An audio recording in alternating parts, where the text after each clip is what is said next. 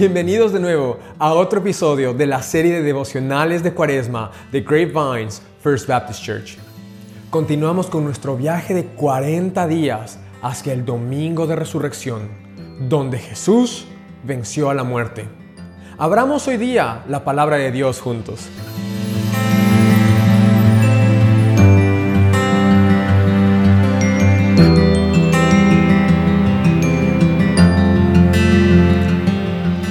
De reunirse unánimes en el templo ni un solo día. De casa en casa partían el pan y compartían la comida con alegría y generosidad.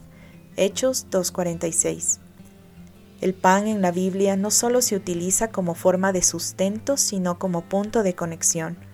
Los escritores de los Evangelios y las cartas del Nuevo Testamento vivían una cultura colectivista en la que todo propósito y significado de sus vidas estaba profundamente arraigado en la comunidad en la que vivían.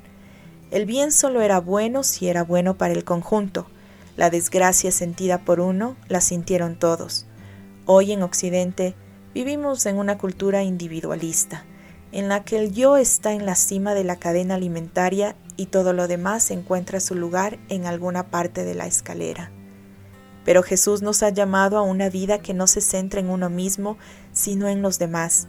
En Filipenses Pablo nos amonesta con humildad valorar a los demás más que a uno mismo, pero no podemos valorar a los demás si nunca nos conectamos con los demás.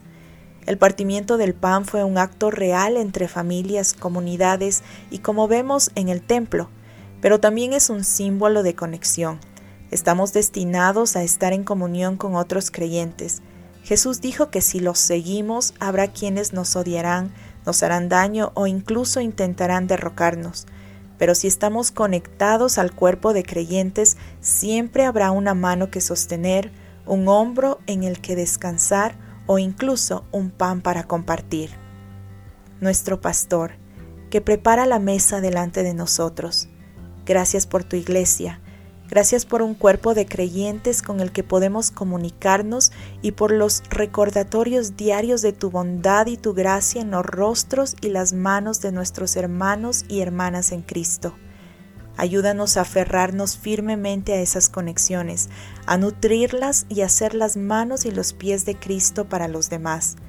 Por aquellos que necesitan esa vida, intercedemos en su nombre para que las reveles esas conexiones o incluso que nos uses para satisfacer esas necesidades. Amén. Gracias por acompañarnos en la lectura de hoy. ¿Qué te pareció? Estamos deseosos de saber si tú tienes preguntas y cómo Dios está hablándote con el mensaje de hoy. Llama a Grapevines First Baptist Church o envíanos un correo electrónico a info@grapevinesfirst.org. Únete a nosotros nuevamente mañana mientras continuamos en el tiempo de Cuaresma. Te veo mañana.